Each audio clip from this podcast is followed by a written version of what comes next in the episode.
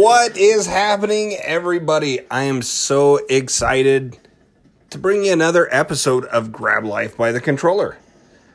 It's really weird getting used to the every other week episode posting, but thank you for bearing with us as life does happen. It comes at you fast and throws you a curveball, and you just have to be Jose Canseco.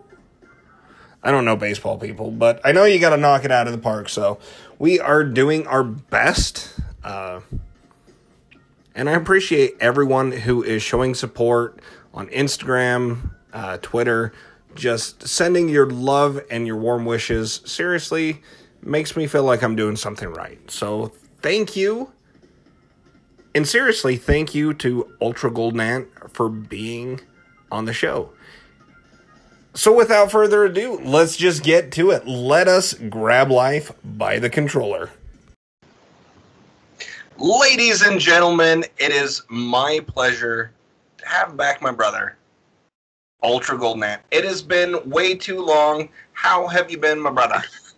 Oh, I've been good, and, and I've really missed being on the show. Like you said, it, it's definitely been way too long. It feels like I haven't been on here even though it's only been about maybe a month or two, month, month and a half, it feels like it's been like a year. I don't know. Well, and this is the episode. Well, it should have happened a couple of weeks ago, where we should have finished up the education series on the rise and fall of Atari. But it has been a busy weekend with my family, so I can't find my notes, so we're gonna have to put that off again. And I apologize, but that was the last time we had you on the show was part one. Yep.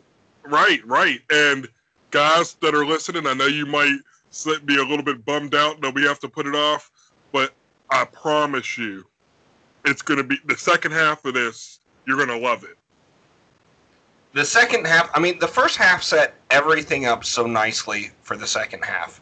And you and I have done a lot of research. You and I have great Lots notes.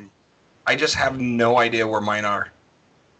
Yeah, I've been sitting, my notes have been sitting in my drawer waiting for us to talk about the second half. But like I said, fans, it's coming. We promise. Oh yes, we. To be honest, it's one of my most downloaded episodes. It's in the top three. So I know people out there love the education series. I know that they love these random tidbits of information. So don't you worry. We will finish the rise and fall of Atari. I promise you. But yes, it has been crazy hectic. Uh, here at the Grab Life House, we're looking for a new place to uh, move to. Hopefully, getting into a house. Just work stress, craziness, and Absolutely. that's why, unfortunately, we have gone to the every other week episode. Just because it's so much work. There's seriously been, so much that goes into this. It's been busy in Ultra Golden Land too. Yeah, yeah. There's I mean, been I've had some pretty busy weekends myself, so you know I understand. But the good the good news about your busy, you know, busy life is you've got some awesome stuff to talk about on the show today. So oh, oh, oh, absolutely. turn it over to you. Oh well, guys, look. If you remember, I said 2019 was going to be about me starting to collect for some uh, different systems that I hadn't been collecting for. One of them's technically not a different system. It's the same system. It's just a different brand of their games. As I promised, I started grabbing up uh, Sega Master System games, and I also now have some Sega Saturn, some Japanese Sega Saturn games, and I'm excited I haven't even had a chance to fire some of them up yet, or actually any of them up yet. Real fast, I have a question for you. You say Which, the Japanese Sega Saturn games. Does that mean that you have a pseudo Saturn? I have action replay with pseudo Saturn. Yeah, I posted it a couple weeks back. I, I must. I must have yeah. missed that. Yep, my uh, I did. I did buy um, because there's there's the regular action replay, and then for maybe an extra twenty bucks, you get action replay with pseudo Saturn. So I went with somebody who had action replay with pseudo Saturn. I needed the pseudo Saturn because, while almost all of my games are, you know, real original Japanese Sega Saturn games. There is one. My copy of Final Fight Revenge I bought from a seller on Etsy, and it's a reproduction. It's not an original. It's a CDR, and that's what I needed Pseudo Saturn for, so that if so that if there's any basically any um, reproductions, any bootleg games, you can still play them on. Okay, so I have another. Well, I guess it's a follow up question. In my research, I have found stuff like Action Replay. That's to help play burned CDs. Am I right? Action Replay is to help you play the Japanese games. Pseudo Saturn is to play the burned CDs. Oh, okay, okay. So I had it backwards. Yep, you had it backwards. Yeah, Pseudo Saturn is a program, basically pseudo, as in emulation. You know, pretty much like emulation. Okay. Now, our our good friend Peter Graphic, him and I have a conversation all the time because I get the Saturn and the Dreamcast mixed up because I haven't played either of them. I've only seen pictures. I've never seen one in the wild. I've never held a controller, anything like that. So all of this is new to me. And one of these days, I am looking forward to my chance to playing a Sega system that's not my Genesis. I love my Genesis, but I want to expand my collection. You have to, because the Saturn is is an excellent system. That while it didn't do so well here in America after a couple years, what I've learned from collecting these Japanese games is they had some game. There were some. They were still releasing games for the Saturn all the way up until 2000, all the way up until the Dreamcast dropped.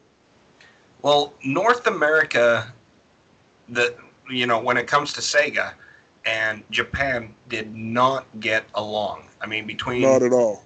Uh, I, I think they were working on the 32X uh, the Jupiter, the Saturn. I mean, all this stuff well, at the same time. The, the, the Jupiter kind of was the Saturn. What was going on there was America, like the Saturn was already out in Japan when Sega of America put out the 32X. Instead of putting all of their effort into getting the Saturn over to the United States, which is what they should have done, they went ahead and put out the 32X, and what happened was they ended up competing with themselves. Yeah, exactly. And, and the fact that they had two different products out that were pretty similar. Sega of North America was, I want to say, ahead of their time. They had great yeah, ideas. They were. Japan, Japan wouldn't sign off on anything here's what was going on. Sega of America, they were all about, hey, let's compete, let's compete, let's compete. While the Japanese were more about, well, we're going to compete, but we're not going to insult the other guys while we do it. Sega of America, when they put out that 32X, here's the thing was it similar to Saturn? Absolutely not. The Saturn was leaps and bounds above what the 32X was. It was, you know, because the 32X 32X was a bulk. It not only wasn't an add-on, it was an add-on, but it was a very bulky add-on. When yeah, their best bet was, hey, if they'd have put all their effort into getting the Sega Saturn ready for America and hyping it and marketing that, they would have been totally fine. The Saturn is outside of the Genesis, it's my favorite system to have. Whenever when when I had a choice between getting a PlayStation and a Saturn for Christmas back in 1996, I chose the Saturn. What was your very first game on the Saturn? Oh well, I um the packing games, and I and and this was the other reason why I got a Saturn. It came with it was a triple packet because since the Sega Saturn wasn't was lagging behind the PlayStation in sales by 1996, by like late 1996. Their whole thing is is that well, hey, if you buy a Sega Saturn, we're not just going to do one game; we're going to give you three, and it was Virtua Cop, Daytona USA, and Virtua Fighter 2. Are you freaking so serious? I'm dead serious. Dude, those are legit games. Right. It it was a great, great deal. So I had to go and I said, hey, it's cheap. I'm sure my dad was cool with it because it's like, hey, it's cheaper. And I get three games with it. So I rolled that way. Now, uh, the other game that I got with it, my dad, because he's on, but also he said, hey, why don't you pick a game too? I picked Fighting Vipers, which is a great, everybody knows I love fighting games. Dude, and That's, I love Fighting Vipers. Fighting Vipers is excellent. I, I first played it in the arcades at uh, Kennywood Park, an amusement park here in the Pittsburgh area that I that I, that I went to every summer growing, and I still go to it. I got season passes to go back this year, but back then the arcade was huge, and Fighting Vipers wasn't on the Sega Saturn yet. So of course it was in arcades, and you know a lot of people were playing it, and I was into it. I was deep into that game. So when I found out it was coming to the Saturn by Christmas time, I made sure. You know, I was like, Dad, I want that.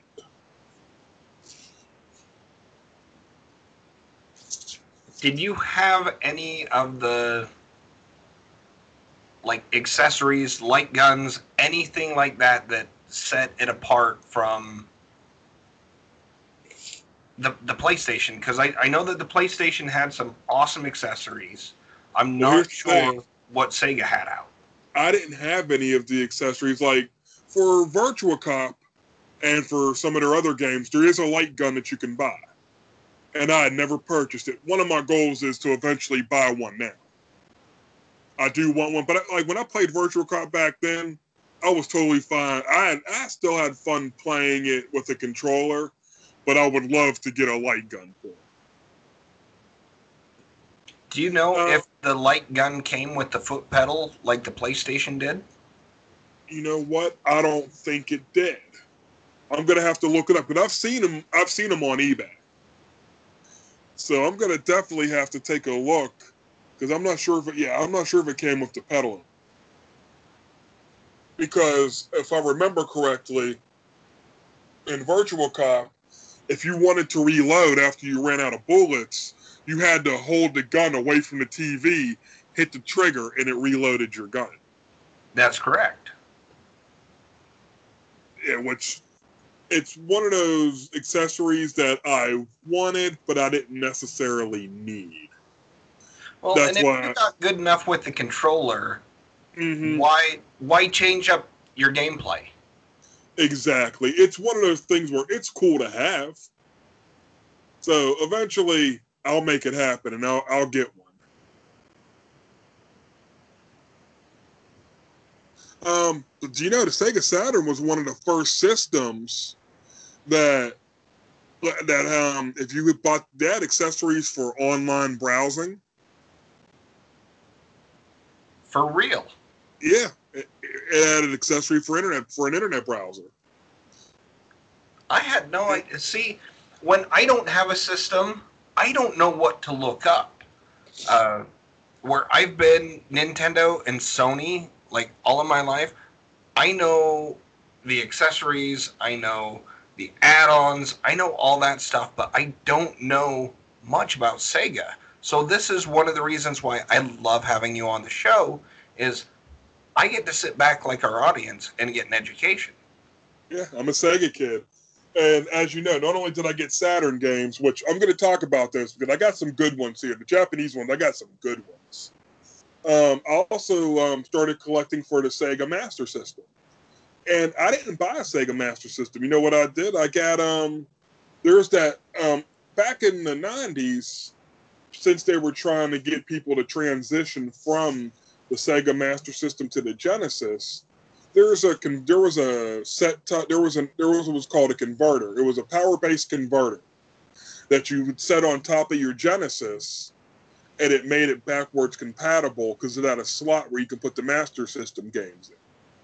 Well, I bought one of those. I bought a Power Base Converter Mini from Etsy, and I get to stick it into my Genesis, fire it up. I put the Master System game in, and I can play my Master System games that I bought. And I bought some pretty good ones there. I bought a uh, Fantasy Zone, which is one of the more popular Master System games. I got Shinobi. I got that version of Altered Beast, which, guys, I'll be honest, the Sega Master System version of Altered Beast just isn't that good. Dude, Because, you know, it, it didn't have the graphics. that that game lags or not lags lacks so much from the Altered Beast experience. Well, oh, absolutely. Like when if, if you're going to play Altered Beast, either play the Sega Genesis version or play the arcade original version. Exactly. You have to. That's one of those one. Like sh- the difference is now Shinobi, they did a good job porting that game to the Master System. They really did. I never understood why with Shinobi, all the sequels came out for the Genesis, but I never understood why the original why they never made an original version of Shinobi for the Genesis. You know, better with better graphics to show off what the Genesis can do. Never understood that because yeah, there's a lot of games. Master System has a lot of games because the Master System Master System was very popular in South America to the point where they just stopped making games in 2016. Yeah, They wasn't just- it one of the top selling systems in Brazil of all time? Yes. Oh, in Brazil, it's and it's technically the longest running system of all time Yeah. because they kept making games for it. Um, and I have, cause I have a bunch of um, games emulated. And the thing about Master System games is they there's a lot of games that came out for the Genesis that they made a Master System version. A company called Tectoy, which is the big South American. Like there's a like I've, I've played Street Fighter 2 for the Master System. Wait, what? Yeah, there's a version of Street Fighter 2 for the Master System that I have on my retro engine. And it only uses two buttons? It only uses two buttons. It's yeah, the game. Well, I mean, because you know, there's a version of Street Fighter 2 for the for the Game Boy, and Oh, my yeah. TurboGrafx. Yeah, I always forget about that one. TurboGrafx 16 only had two buttons. They had the first version of Street Fighter 2 Champion Edition. So it's possible. But yeah, the Master System, yeah, they kept making games for it, and Tectoy would take a lot of the 16-bit versions and make an 8-bit version of it for the Master System. Um, like they had their version of Son. There was a Master System version of Sonic the Hedgehog, which is also the Game Boy version. A lot of Game Boy games, I would find out years later as an adult that your Game Boy is pretty much just uh, it's basically a Sega Master System version of a Sega Nomad, the one that did the Genesis games You talking Game Boy or Game Gear? or Game Gear. Yes, Game Gear. A lot of Game Gear games were nothing but ma- but ports of the Master System games. Okay, so fun fact up until last year when I started doing research for the podcast, I had no idea that there was Master System. That's because they only advertised the Master System for maybe like a year or two. It was only like it, it was only ever like I only saw Master System commercials in in like maybe 1989, 1990 because within and then right away and after that, boom, the Sega Genesis commercials started coming. See, and I don't remember seeing anything. Yeah, the Master Not System. one freaking Master System commercial. I barely remember seeing anything about the the Genesis until Sonic the Hedgehog came out. Oh, I remember the Genesis advertisements before, because before, because before Sonic the Hedgehog was the pack-in game for the Genesis, Altered Beast was. Well, and wasn't Alex Kidd at one point? Alex Kidd was the Master System's pack-in game. Oh, okay. Yeah, Altered Beast was the pack-in game for the Genesis. Yeah, I mean that Al- shows Alex- how much I know about the pack-in games for Sega. Period. With um with the Master System, they had it where like you can get copies of Alex Kidd and Miracle World because that was the pack-in game, but they also had it where it was built in to the it was coded into the system itself, to where if you didn't put a cartridge in, that's the game that would fire up if you turned it on. For real. For real. And then when the Master System was nearing its end, Sonic the Hedgehog came its pack-in game.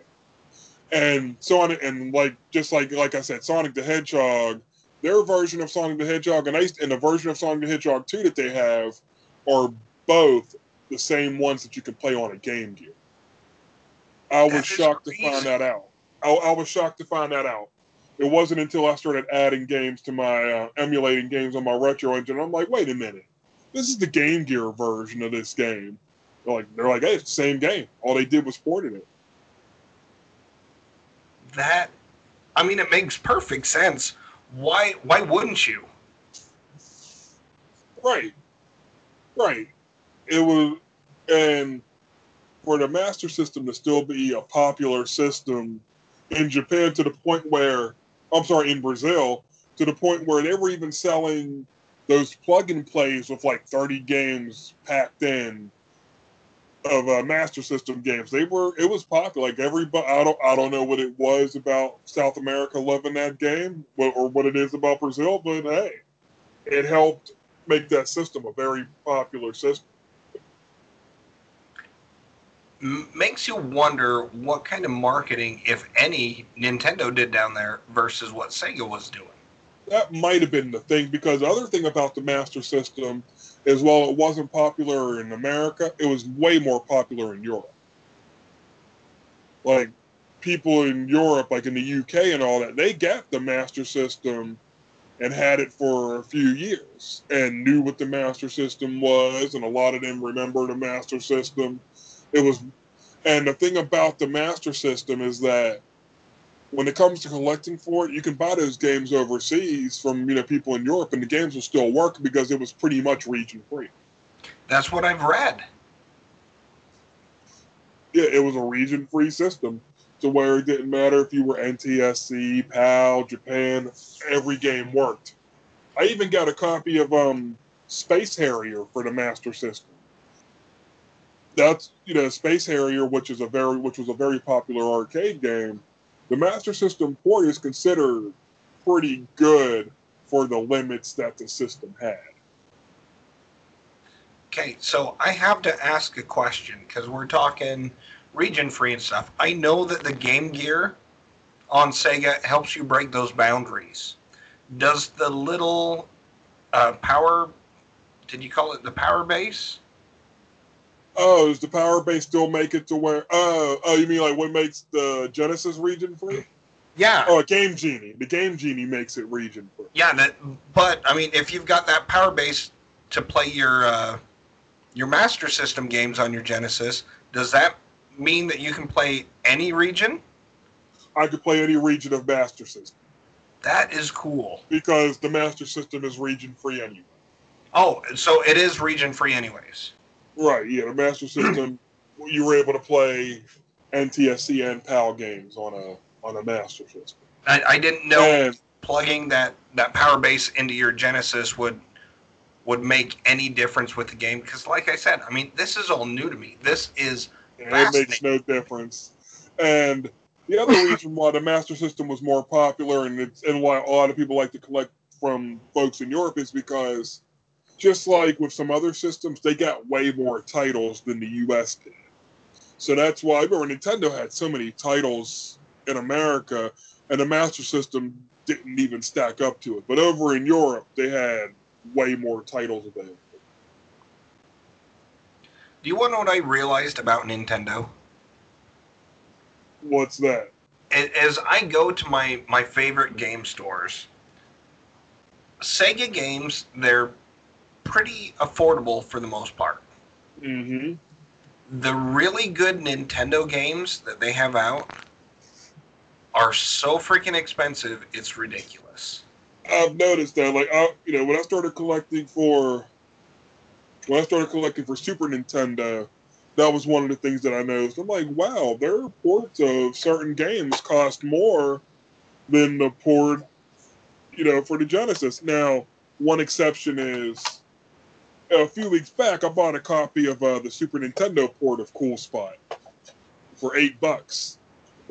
The thing is, the Genesis version of Cool Spot at that same store was um, ten. Now I'm not sure if maybe it's because some of the sticker might have peeled off of the Super Nintendo one, which I know I've seen how that can lower the price if the label's not clean, and things like that.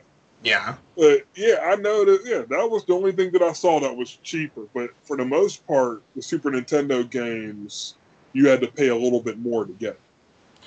Okay, as much as I love the Super Nintendo version of Cool Spot, because that is the version of Cool Spot that I owned growing up, the Sega version is superior by far. Well, of course it is. It's the Sega version. There's no uh, no bias there at all. yeah, so um, some of these Japanese Saturn games, like I'm just looking at, I'm just, I'm like looking down at these games that I got for, and I'm like, man, these are some good ones. Like, there were a lot more. What I've noticed is, is that the Japanese sure did get way more fighting games that were ports of arcade games than the US did. Like they got World Heroes Perfect, which I have. Um, King of Fighters 97 for the Saturn. I got what is it? It's Real Bout Fatal Fury. It's the collection. I got the whole collection. And like I've seen I have the arcade versions of Real Bout Fatal Fury, but I didn't even know that there was ever a Saturn version, and I have it because it's the Japanese version. I got X Men versus Street Fighter, which they made in the United States, but it cost a lot more than the Japanese version. That's another reason people like to collect some of these Japanese games, is because a lot of times you can not only can you get them in bundles, but when they're solo, a lot of times they can be cheaper than their American counterpart. I also have um, most interesting game I have, and it's still in the plastic. It's a copy of a game called Outlaws of the Lost Dynasty. Outlaws of the Lost Dynasty is like a samurai shodown clone. You ever hear of Samurai Shodown? Dude, I love Samurai Shodown. I, I have the majority of them on my modded Xbox. Yeah. Oh yeah. So do I have them on my retro engine, and I have uh, Samurai Shodown. Is it six? That I bought from the PlayStation store, and those games are fun. But Outlaws of the Lost Dynasty being that it's a Samurai Shodown clone, guess who made the game? Come on. Uh, like as far as manufacturers go. Oh, okay. I, I thought you were talking about cast of characters. Like, guess who made the game? No, Like, no, what I mean, like, guess who manufactured the game? Uh, you you want to know what? Just for kicks and giggles, uh, since you said clone, I'm gonna say Data East. yup, it's a Data East game. Are you freaking serious? I'm dead serious. Oh my gosh!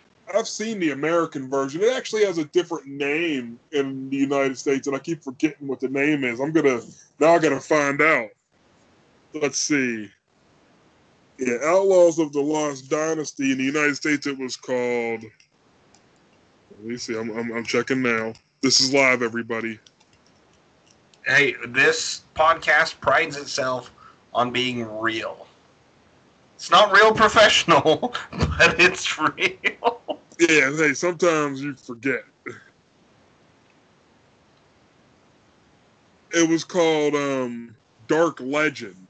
Dark Legend. Uh, Dark Legend was the other name for it in the United States but in Japan it was Outlaws of the Lost Dynasty, or its Japanese ga- name, Suiko Enbu.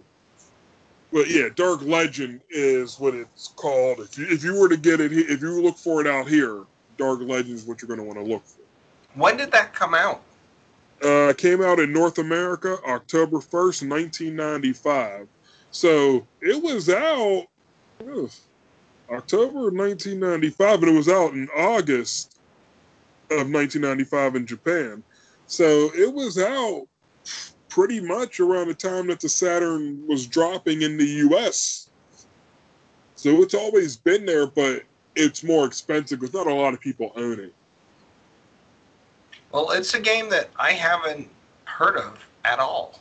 Um, and they said it, it says here that an arcade version was released in Japan in 1995. So maybe if you look it up by the Suikoden Enbu, I don't know, because sometimes I may have to check, maybe go on my retro or go into my some of these ROM sites to see if I can find it by its Japanese name and try to download it that way to see if Well, and now it makes it me wonder if I have it on my modded Xbox because my modded Xbox has about 500 arcade games from the 90s, well, 80s and 90s.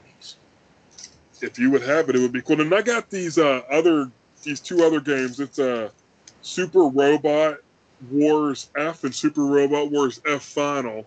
It's like a roll. It's like a mech RPG. So what I got to do is I got to see if when I make sure to put the settings on the Saturn to English, I got to see if whenever I region break it, I got to see if when I switch it to English, if all the words and everything will flip to English also. Because some games are programmed to do that. Now, does that come with an automa- eh, an automatic translation patch?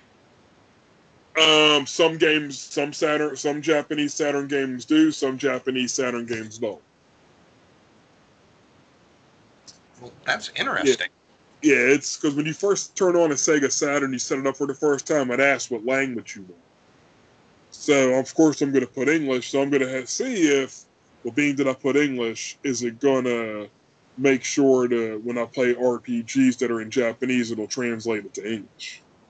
Okay, now that we're talking about translation, sorry to cut you off. Uh, have you bought any import games for any other system, like cart based, and played them on your uh, Retron? Um, no, no, I haven't. Like, I don't have any. I don't have any Mega Drive games. I don't have any Famicom games.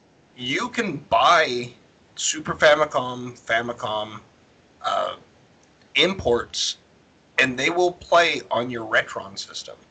Oh yeah, and and the cool thing about Super Famicom games is they're not really that expensive either. No, like I have been picking up titles for three bucks. Yeah, they're known for and I'll, and I'll even notice I'm like, not only are they not expensive, I was like, but it'll be some of their more popular games available cheap if you get a if you get it for the Famicom because they figure not a lot of people collecting have anything to play it on, so I guess they're just trying to get rid of them. But then hey, there's some folks, some of us who have these Retrons that can do it. You can Oh. supposedly do it on a Super Nintendo also. There you have, there's a certain clip you have to snap off, and it'll play the Famicom games. Oh, really? I didn't know that. Uh huh. I would suggest going to YouTube because I don't want you to break your Super Nintendo. If I had an actual Super Nintendo anymore, I would not dare to do that. Uh, Yeah. luckily for me, I've got a Retron 2. That is one of the main selling points, is the fact that they will practically play any Nintendo or Super Nintendo, import or not.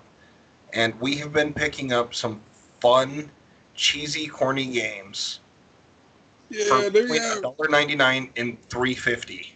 and they have some pretty. And that's the thing about the other thing about these Japanese games. And I also got King of Fighters '97, and I bought a couple wrestling games. Remember, I told you about Fire Pro Wrestling, and you ended up grabbing it for your Super Nintendo. Yeah, I, I had to snag it because I saw it in my game store, and I'm like, oh snap! Aunt told me all about that, so I got. Got, and the Sega Saturn. You, you might have seen. I posted. I got All Japan Pro Wrestling, which is their Jap, which is a All Japan Pro Wrestling is a wrestling company that's over in Japan, and it has their whole roster, and it added a couple of Virtua Fighter guys. Oh snap! Uh, they all, they added a because it's called All Japan Pro Wrestling featuring Virtua, and they added Jeffry McWild and Wolf Hawkfield because they're both wrestlers. Which there's a there was a guy that wrestled in Japan as Wolf Hawkfield. They gave him the gimmick. The he dressed like Wolf from Virtua Fighter, and you got to Google him. He's he's uh, he wrestled for years as Wolf Hawkfield. But I- yeah, I got uh, yeah I got that That. and I got um, I got Blazing Tornado, Fire Pro Gaiden, which is the only Fire Pro wrestling game that came out in arcades because all of them were made for systems. So I have that, and I got another one coming that you guys will just have to see when I post it. Because just like the most Fire Pro wrestling games, outside of the arcade ones, it features you know real wrestlers from their rosters, and they'll have guys from WWF and WCW rosters too on that game because their copyright rules are different, and you can do that. Yeah. So Yeah, something about likenesses is different over there. yeah, and their game and oh, and what they do is when they release them over here, they just change the name. Like I had Fire Pro Wrestling R for uh, PlayStation Two. I knew who everybody was. I looked up their roster. They had, they had the roster printed online, and you just go through each name. And I would spend I spent a couple days renaming everybody their proper names. you know, it was, and I had no problem with it. It was like, hey, I'm, I'm to do the this roster. I'm to do the New Japan roster today. I'm to do All Japan tomorrow. It was, but it was cool because it helped me learn about some of their wrestlers, which I follow all wrestling. That's my other passion outside of retro gaming. I follow all wrestling, American, Mexico, Japanese, European. I follow it all. So I've always known about a lot of those guys. So and it's so it's interesting the way that the Japanese do their wrestling games. Like they're able to put so much more in because they can. So You're, ta- some, you're talking about something that honestly takes me back to my high school years. Uh, when I got my PlayStation, my favorite games on it were the SmackDown games and the Tony Hawk Pro Skater games. When You I got what? my PS2, it was Never had Tony Hawk. SmackDown and Kingdom Hearts. here's the thing i love old wrestling games but i don't really i'm not really big on the new ones. Like i'm not i don't have any of the wwe like wwe 2k19 i don't have that. Or any of those games or yeah i don't have any like i haven't bought a wwe game since the 2000s Have you tried any of the demos? no not even that. And i've been thinking about maybe just grabbing the latest one just grab it used if i see it at somewhere for 30 bucks why not just to have it in the collection and play it at my leisure Yeah, I was gonna say having it in your collection is one thing, playing it is another. They have gotten progressively harder. I know. I've noticed. I've seen. It is so. I mean, it's There's like so much more into it. They, they trying want to to be. perform a combo on Killer Instinct. Yeah, it's because they cause they want it to be more. They they went for a more realistic approach, so they want you to work a little bit harder to get guys to do their moves, and I understand that because, like, I get it, I get it, but yeah, it can take some of the fun away from the games. Dude, Well, I miss go ahead the and- leisure wrestling games where you can just pop it in with your homie, ha- have a couple drinks, just relax, and just have a good time instead of having to focus and concentrate so you can kick his ass.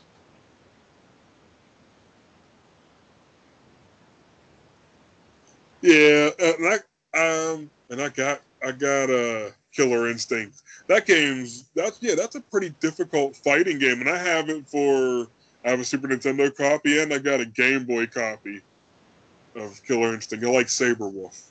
Oh, Game Boy is rough for Killer Instinct. It really is. You got to do what you can with two buttons. Yeah, and and with that gray back, or not gray background, but the uh, Yeah, the, the oh, gray that's- scale. It makes it so hard to look. No matter how the lighting is, I I, I struggle. I'm like, look, I have astigmatism, guys, and I'm nearsighted. I've got my glasses on. I still can't see shit. Well, that's what a Super Game Boy's for. Now, you know what? That's another one of those. Hey, I'm gonna grab that soon. That's another one. of- You know what I mean? There's so much stuff out there that I've told you about that I still haven't revealed yet to the world of some different things that I've collected, including something cool that I got for 25 bucks and found a piece that I needed for an additional five. Oh snap! Yeah, you'll see. We talked about it, but it's it's just it's cool to. Well, the cool thing about retro gaming is there's always something out there that not a lot of people have, but it doesn't cost much to obtain. Okay, so I have a question because now that I brought up Super Game Boy, I remembered a question that I wanted to ask about that. Is it called the Power Base Adapter? The Master? System to Genesis? Oh, power base converter. Power Base Converter. Okay, Yep. so the Super Game Boy is a Game Boy built into a Super Nintendo cart. Right, right. I've Is seen. I that remember how the the power converter is? basically. Yeah, basically, it's yeah, basically it has the prongs or whatever that you would need for that system. But yeah, the Super Game Boy, yeah, that one looks like a cartridge, and you just put the Game Boy game into that slot. Yeah, the uh, my Power Base Converter Mini looks like a Sega Genesis cart, and at the top it has the slots for a Sega Master System game that the original Power Base Converter would have. That I mean, for someone to say, "Hey, you know what we could do? We could build this converter so that you could plug in something, some other cartridge, and then instead of going to a Game Boy or you know a Genesis screen or Master System screen, God, I'm getting ahead of myself or whatever. Uh, having it go through the prongs of another system and then going onto a big screen TV. Right, and here's what it is. It's it's simple, dude. It's it's what the PlayStation 2 is. It had backwards compatibility. The power base converter is given the gives the Genesis the backwards compatibility to play Master System games. It would be like if Super Nintendo had a cart where it had the prongs on top for an NES, and it makes it backwards compatible. Same thing. I, I honestly would have loved that. I would have That's loved I mean, able man. to keep my games as a kid. Like I've said Me many too. times, anytime I upgraded systems, I had to get rid of everything. Yeah, my other one, I never got rid of it. It always just got lost. well, I I would still- almost rather have had it get lost because then later you could find it. Yeah, like somewhere I'm still trying to figure out where my Dreamcast and where my Nintendo 64 is. It's because I'm afraid the moment that I buy a new version of each one of them, because they're not that expensive, I'm like the moment I buy it, my Dreamcast is going to pop up. Yeah, miraculously, like, oh, hey, look, Miraculously. here I am. Yep, like somebody was cleaning out something like, hey, we found this. Well, if that ever happens, you can send them to Uncle Donnie. He, he will not, Oh, he will not trust me, have if his that feelings happens, whatsoever. yeah, I'm like, hey, yeah, I, I, if if that does happen, trust me, you'll be the first. I'm like, here, you want this? Be like, heck yeah, let me PayPal you for shipping and, and everything. And, and and and it would be yours. It's it's one of those uh, things, and supposedly there's uh, my dad has a lot of his games, but they're all locked away somewhere in his basement, like he knows where they are. And he's said, "Well, hey, if, if I find them and I get to them, you know, you can you can have them." And he has supposedly my little brother Tyler says that my original copy of Streets of Rage 2 that I gave to him after I had moved up to a PlayStation 1. I gave him a Sega Genesis so he can play it on his Nomad. Oh, wow. So he could play the games on his Nomad. So I didn't give him the Genesis, I gave him most of my games. And one of them is my copy of Streets of Rage 2 that my dad gave me in fourth grade because I'd had a great school year and I made the honor roll. School year was over and that's what he bought me. It was nine, summer of 19, it was June of 1993 that he bought that game for me. And if it's, and that's why I've been holding off on buying another copy of Streets of Rage 2 because I know I, I know it's somewhere in my dad's house available to me for free. You know what you need to do? You need to challenge him to a thumb war. I do like Thumb wrestling for it. Because he was always good at keeping all of his old stuff. Like my dad had some cool stuff. Like my dad had when he had the Sega Genesis, he also had their gun, the Sega Menacer. He had that. Dude, I love the Terminator. Terminator. My dad had one so you can play Terminator 2 Judgment Day. That's the only way to play it. Pretty much, yeah. Because he even said to me, he's like, with a controller, you, you can play with a controller, but it sucks. it it's like Operation Wolf on the Nintendo. You can play it with a controller, but you're not going to have a good time. Yeah, some games it's you get some games you gotta have the gun. Okay, buddy. So we've talked a lot about pickups, and we've just gone off on all sorts of stuff. What we did. what I want to know now is what are you currently playing? You know what? I just um, I started playing that ToeJam and Earl back in the groove. I played the I beat the tutorial version. I'm about to move up and just start playing the you know regular. But I had to get I played the tutorial version and to get my I had to get my feet wet. You know what I mean? I hadn't played ToeJam and Earl in over 20 years. but I wanted Well- to get my feet to what to all the controls and all that stuff. Yeah, I, I was gonna say it's a totally different controller. Mm-hmm. It, it might be the same like gameplay experience because it's ToeJam and Earl, but different system, different controller. You got to do some research on your own. Yep, it, is, and I had to. I started over, but I loved it, and I and it, it's one of those things where when I played it, it took me back to being that ten year old kid. Because my dad, it's another thing that I think might be locked in his basement. My dad has an original copy of ToeJam and Earl. I'm sure of it. Dad, if you're listening, let me let me get that. you, you give it to me for my birthday, Christmas, Yes. Father's Day. Hey, it all works. Oh heck yeah, it does. Share that that gaming love. Yeah, he knows that. Uh, he thinks it's interesting that I started picking up old games, and a lot of it is games, especially the Atari ones and the Genesis ones, and the, he's, a lot of them. He's like, "Hey, I had these," because he's well, he was the original gamer. That's where it all started. See, and that's fantastic. And right now, as a parent, I am teaching my kiddos play it, love it, keep it. I'm not going to make them sell their stuff to upgrade. Oh, If, if they here's the want to do that to, to get money to Mm-hmm. upgrade, I'm not going to encourage that at all. Right, right. Because I've, I've even said because I have a little brother who is he's 15, and I even said to him because he collect like me because like, since I'm into wrestling, I collect old wrestling memorabilia. So does he from his generation. I said to him, I said, whatever you do, I'm like these wrestlers, these rings, the belts that you bought. I'm like, hang on to all of this. Put it away somewhere if you need to, but make sure you have it all in a collection. Like this is stuff to hang on to. And with video games, it's when I look at my collection and I look at some of these games that I didn't even know existed, some of these games that I long forgotten, and games that you're just finding out about for the first time. It's it's just amazing when mm-hmm. you're rediscovering games that they were all out there when you were a kid, but you had never played it. Like for me, I like getting these Super Nintendo games because I only played the Super Nintendo when I visited my dad on weekends. But outside of that, I didn't have a Super Nintendo at home.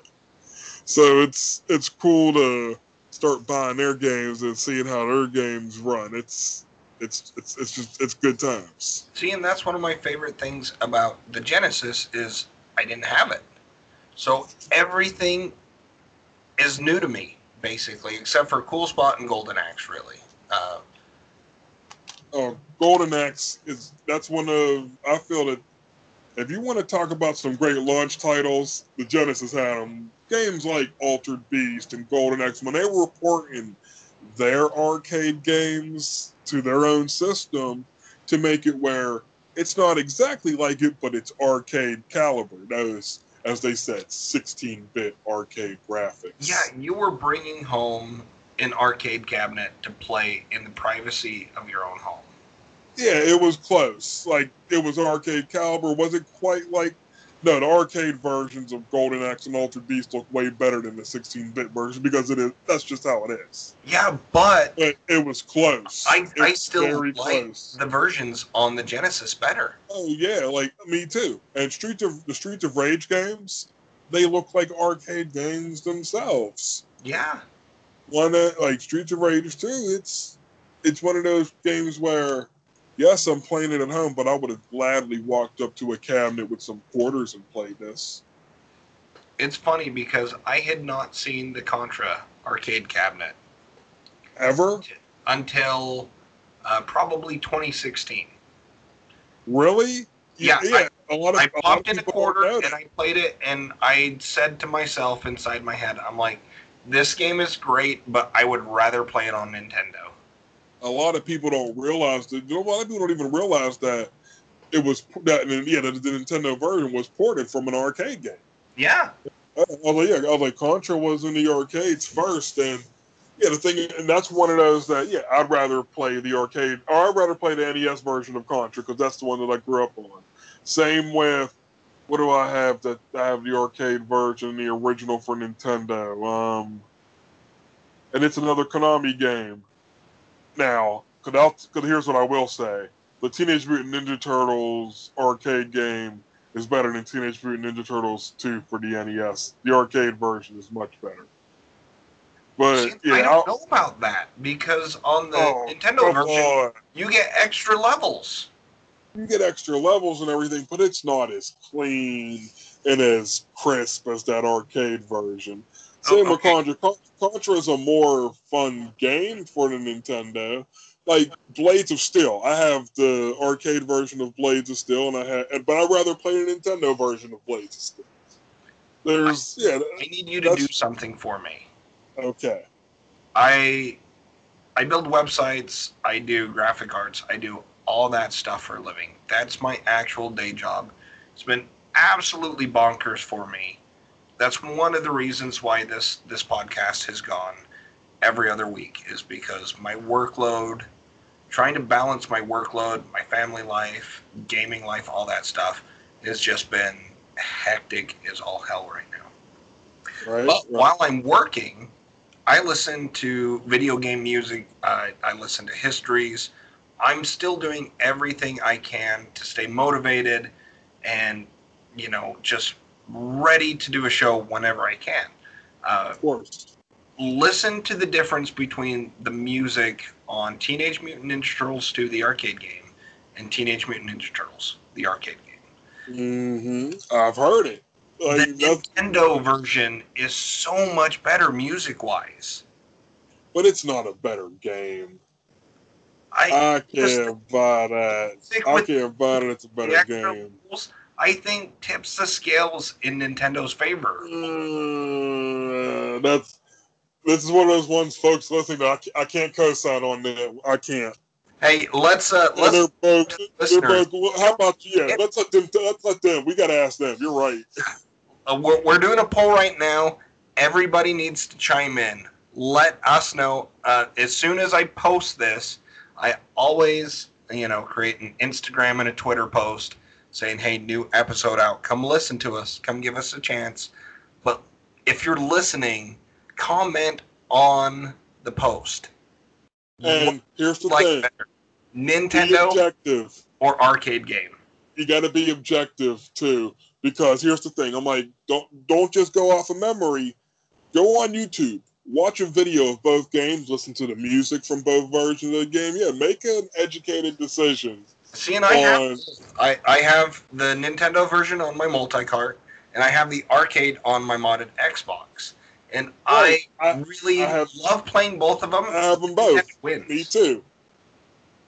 Yeah, I've See, got he, them he just too. said me too. He agrees that I love them both. Don't even No, I said no. I said that I love them both. They're both great games, but no, arcade version is is much better. The arcade version, like you can't compare an eight bit version of a game to of a of the same game to an arcade version of it because it's just it's like it's like comparing good porn to like HBO. Okay. Yeah, it's like a, yeah, exactly. That's exactly that's exactly what it is. It's like I comparing. know the arcade is HBO, so Nintendo wins. No, the arcade is like you know the big theater version. You know, like where you're seeing everything. The the the art the, the Nintendo version is you know HBO. Okay, so- you know what I mean? It's like people people emulating getting down. Two songs to listen to. Uh, Building on Fire. That's the intro music. Well, not the intro, Uh, but it's first level, one. first levels music.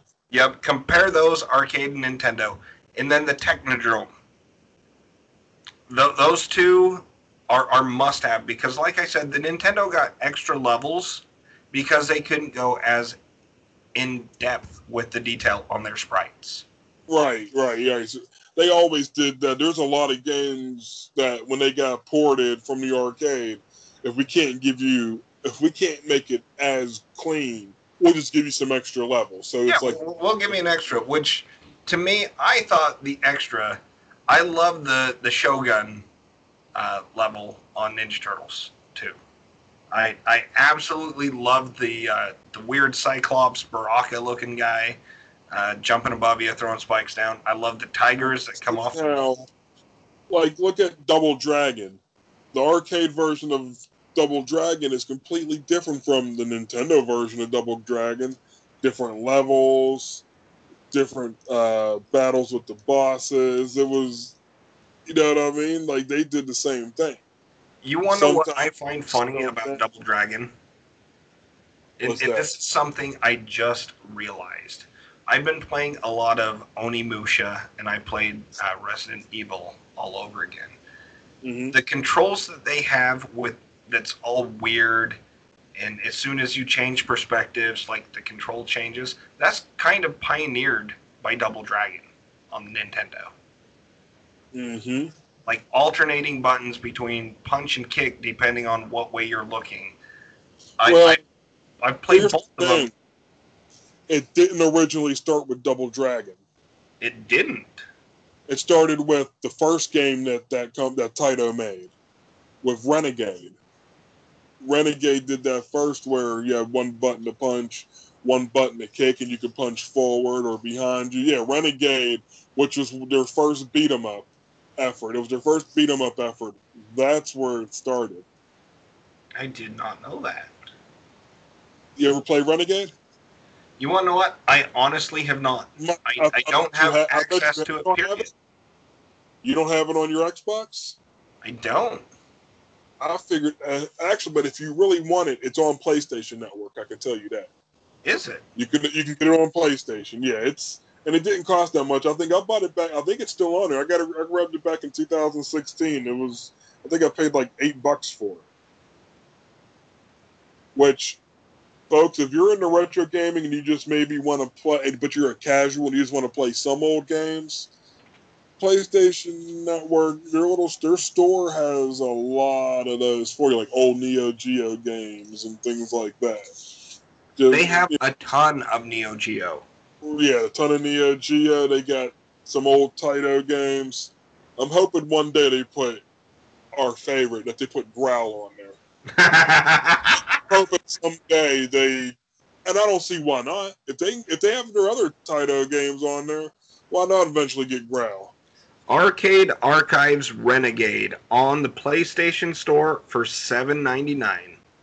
Yes, and here's the thing: it's not. It should. It seems like it should be easy, but it's really not. It's and it's and this is the same game that not only is it where Double Dragon Two got their ideas of how to alternate punches and kicks. Um, this is also the precursor to that other beat 'em up game that I was that I've played and we've seen uh Aaron play live. Uh, the Combatribes. It's where yeah, where you're not going, you're not. It's not a side scroll and beat them up. The gang shows up and you got to take them all out on one screen. So it's it's a little different, but it, it's it's a great thing in the early beat 'em ups. I have the NES port too. It's a it's a cool part of video game history. Okay, now that you is it Combatribes? Combat tribes, yeah. Okay. Now that you brought that up, that kind of transitions because we're uh, we're at about the hour mark, so it's time to be winding down. Uh, winding down, Oh, you don't got another you don't got another two hours in you. dude. I do. I definitely do. It, it has been way too long since we've been able to uh, That's what I mean. Hey, chat over this. I mean, we talk daily through Instagram. we do. Like, I kid you not, Ultra Gold Man is a guy that I can personally endorse. I love this guy. He is seriously one of my. my Oh, man, but you're one great. But you're the one. Who's, but you're the one who's having all the fun. Like I, I already said, when we all get together, if we're gonna come out to you, I, we got to do the axe throwing. I gotta, I gotta have a piece of that. I gotta get in on this axe throw. Dude, it was more fun than I ever imagined. And hopefully, we will be doing a stream live this week. Yeah, some axe throwing in video games. You never thought they'd go together, folks, but apparently, as we learned somewhere in Utah, it does. well, not only do you have axe throwing and video games, you also have beverages, adult beverages. Man, that I don't know. One stop oh, shop. oh, man. I don't know if uh, adult beverages and axes mix. Well, the good thing about that is you are limited to three. Okay. So you you get that warm, happy feeling, and that's it. Like you're still in complete control. You can still, you know, be under the legal limit. You can throw your axes and pretend you're a lumberjack responsibly. Uh, Okay. but now that we're talking about streaming and stuff, what are your plans streaming here in the near future? Okay, well, I've still been having some issues with um, Twitch because I just want to get Twitch. I've noticed one thing about it is that you got to have fast internet to make Twitch really, really work. And I'm trying. I'm still trying to work on getting some faster internet so that I can start, you know, Twitch streaming. But instead, I am going to start doing some Instagram lives. Um, one of my plans is to do some what I call some fight nights, where it's I'm I'm just going to come on and I'm going to set everything up, go on Instagram Live at some point, and I'll either be playing a fighting game or a side-scrolling beat 'em up. Um, the game that I want to do, and Donnie, you got to be there for it. I'm, I'm gonna, I'm, I'll let everybody know today, but I'm doing Mug Smashers. Oh yes. Mug Smashers got to be the first one. And, and here's the thing, everybody, if you want to really have some fun with it, everybody, I want to, I want folks to try to stay for the whole thing. I know they only let you go live for so long, but it's okay.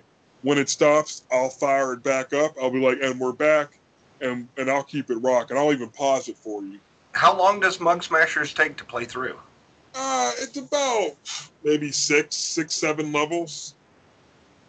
Because in Instagram Live, I think talking with uh, Aaron Gobrad and Peter Graphic, it will only let you do an hour at a time. Yeah, that's yeah. I, when I was on there, I went on uh, a few weeks back. I did like what I call like a little test launch of me live streaming on Instagram. I played um Time Killers, and I played the TurboGrafx 16 version of Ninja Gaiden, and had some fun doing it because everybody that was watching, what they weren't realizing is they were watching me like sit there and really play through it for the first time, watching me die a bunch of times and learning about what platforming was all about, learning from your mistakes and memorizing and knowing when to make that jump, knowing when this enemy's coming. It's, it was repetition. That's why replay value was so great back then, especially when it came to platformers. Yeah, you had to find the pattern. You had to find, you know, the uh, specific. Uh, what's the the word or phrase that I'm looking for? Uh, like with Bowser's dungeon on on the very last castle in Mario Brothers, you had Uh-huh. to find You got to know where the, to the go. route. The route. Yeah, that that's what I'm You had to know the route. Yeah, you had to have know the route. everything down to a T, and you learn that by playing, finding, you know, the meh, And- whatever Yeah. that they're giving you to give you the hint that yeah, you're right. And and so yes, it made you have to play and play and play to learn on your own. Right, it's one of them. But you might you might keep dying, you might get frustrated, but each time you're learning, you're saying, okay, so I have to go here now, and it, and it, and then eventually, you remember the pattern and you know what to do, so that Or you had your trusty notebook with you. That's right. You yep. A lot of folks wrote stuff down. That was back when you had to write down codes, and you didn't have to pay for codes. Yeah. You'd have to pay. You have to pay to unlock characters. Back when you would unlock different characters in games just by simply beating the game, or by putting a code in from a magazine.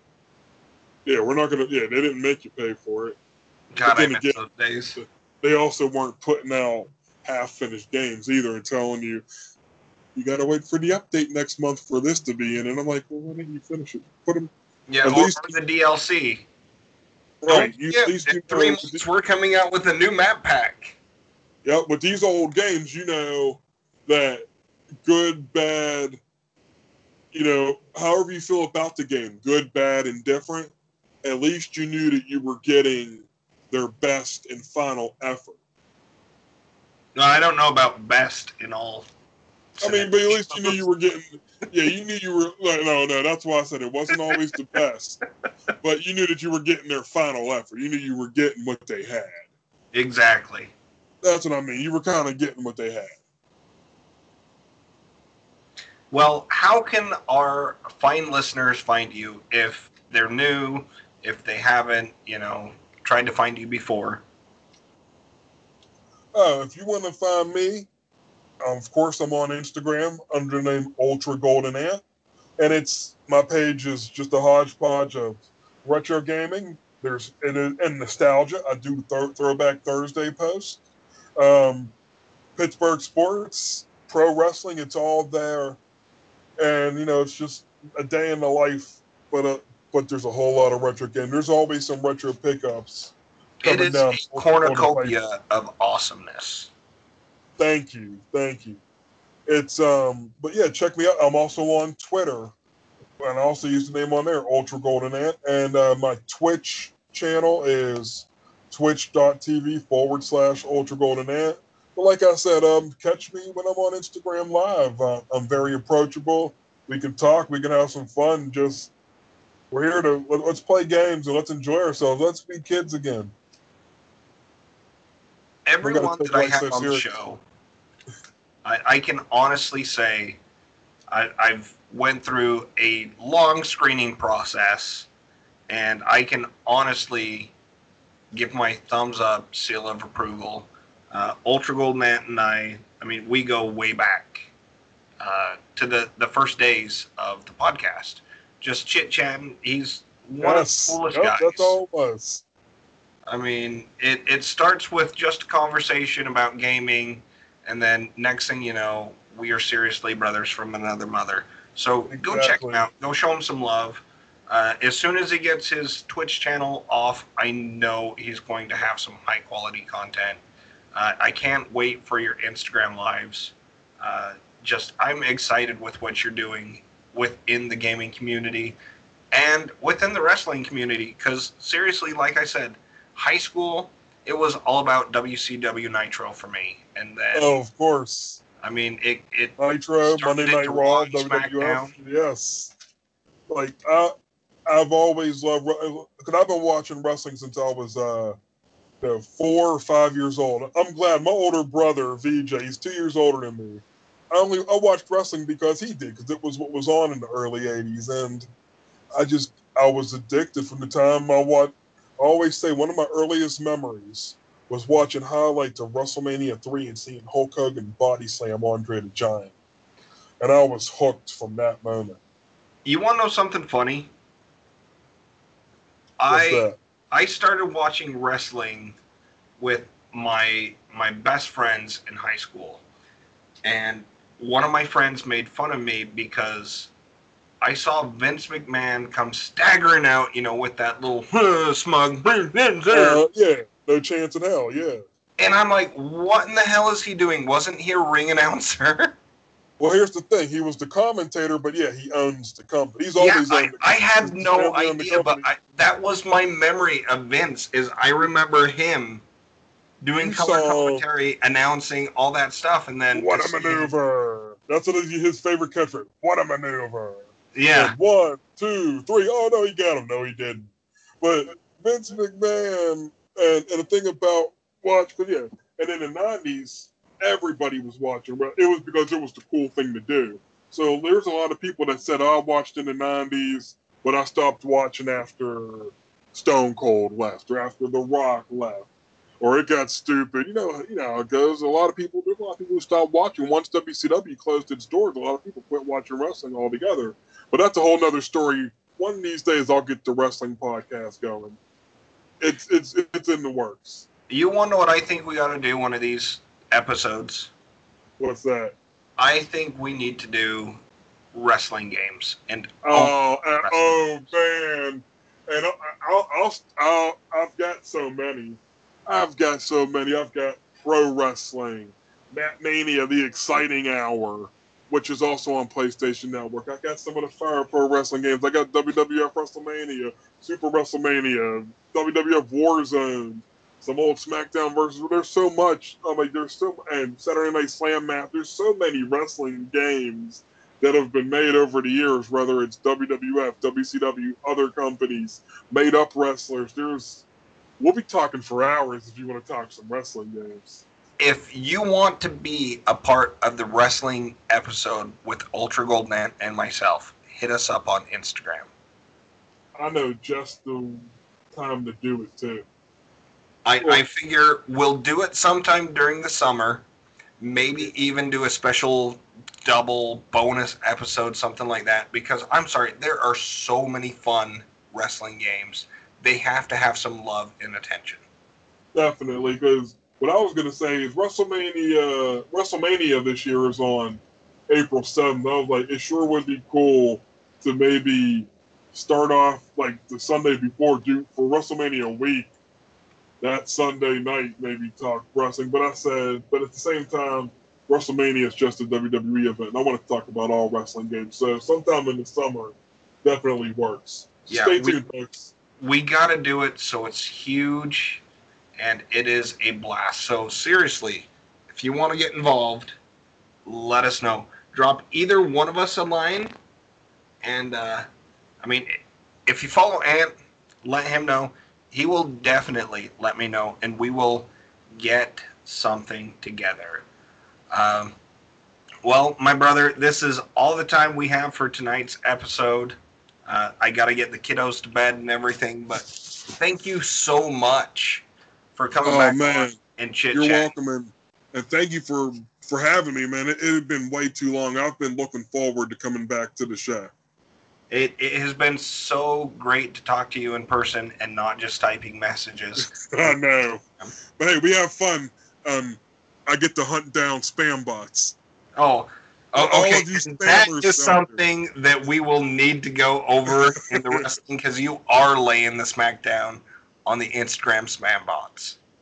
Right, and uh, it's one of that's something that at some point that might become a public service announcement every episode, where I just like for all of us out here in social media and to keep it safe. You Yeah. want to? I agree. Keep it safe. Keep it fun. Keep it retro. Uh, well, you don't even have to keep it retro. Just keep it gaming. That's right. Enjoy it. Enjoy it. I bought it eight for eight bucks. I bought a copy of Geometry Wars, which is a shooter. It's like it's almost like a Tempest 2000, except it's like a shooter like Asteroids, and it's another one of them stoner games. So you know I'm down for it. well, my brother, seriously, thank you so much, and uh, we will honestly. I'm I'm gonna throw it out here. We need to finish the uh, the education series. Uh, well, education part two uh, in April. So if you're down, uh, let's sit down. Well, we're typically sitting down. Yeah, I'm always we'll sitting down. discuss it, and we will we will get everything in motion and finish it in April. Definitely, definitely. Yeah, we'll we'll get everything together and we'll get our thoughts together because there's, as we're look at when what you're going to see, folks, is going into the crash. There was a lot that went on that factored into this crash that affected, like I said, like we said, not only Atari but everybody else too. This is some interesting stuff. And then, like a phoenix rising from the ashes, my savior. and that's where we're gonna end there. I'm not gonna. That, that's the cliffhanger right there. So, uh, thank you so much for joining us, Ant, and we will chat again uh, here, hopefully in a couple weeks. All right, awesome. I can't wait. I'm looking forward to it. Once All again, right. thanks for having me and good night, everyone. Right on. Peace out, brother. Peace.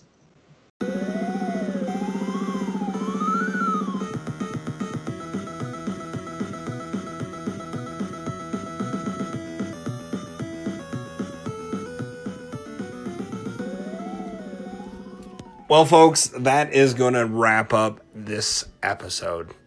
And don't forget, seriously, let us know what what Teenage Mutant Ninja Turtles 2 or the original arcade game do you like the best? Is it Nintendo?